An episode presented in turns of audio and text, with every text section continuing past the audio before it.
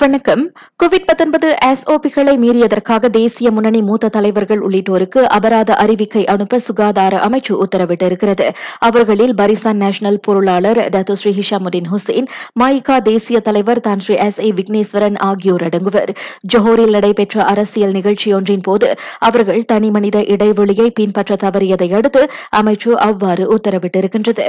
Johor மாநில சட்டமன்ற தேர்தலை முன்னிட்டு தனது அதிகாரிகள் எஸ்ஓபிகளை தொடர்ந்து கண்காணிப்பார்கள் என்றும் அமைச்சு கூறியது.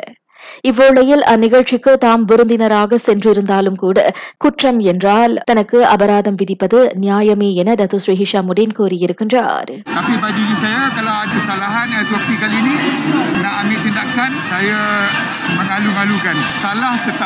இது ஒரு பாடமாக எடுத்துக் கொள்ளப்பட வேண்டிய சம்பவம் என குறிப்பிட்ட அவர் யாரும் சட்டத்திற்கு அப்பாற்பட்டவர்கள் அல்ல என்றும் கூறினார்.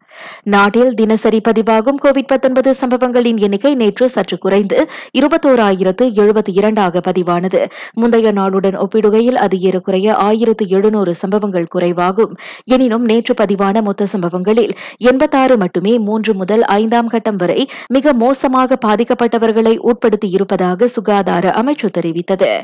மற்றொரு நிலவரத்தில் கோவிட் தொற்று கண்டு மருத்துவமனைகளில் அனுமதிக்கப்படும் நோயாளிகளின் எண்ணிக்கை அதிகரித்திருக்கிறது. குறிப்பாக கிலாந்தான் ஸ்லாங்கூர் மற்றும் பர்லீஸில் உள்ள மருத்துவமனைகளில் கொரோனா நோயாளிகளுக்கான கட்டில் பயன்பாடு எண்பது விழுக்காட்டை தாண்டியிருப்பதாக சுகாதார அமைச்சு கூறியது.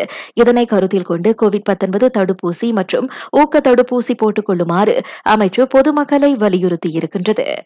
தினசரி பதிவாகும் கோவிட் சம்பவங்களின் எண்ணிக்கை அதிவேகமாக உயர்ந்தாலும் எந்த வணிகமும் மூடப்படாது என பிரதமர் மீண்டும் உத்தரவாதம் அளித்திருக்கின்றார். நோன்பு பெருநாளையொட்டி நடத்தப்படும் ரமலான் சந்தையும் அதில் அடங்கும் என தத்துஸ்ரீ இஸ்மாயில் சப்ரியாக்கோப் கூறினார். எஸ்ஓபிக்கள் தொடர்பான ஆலோசனை சுகாதார அமைச்சிடம் இருந்து பின்னர் பெறப்படும் என்றும் அவர் தெரிவித்தார். நான் சௌரியம்மாள் ராயப்பன். வணக்கம்.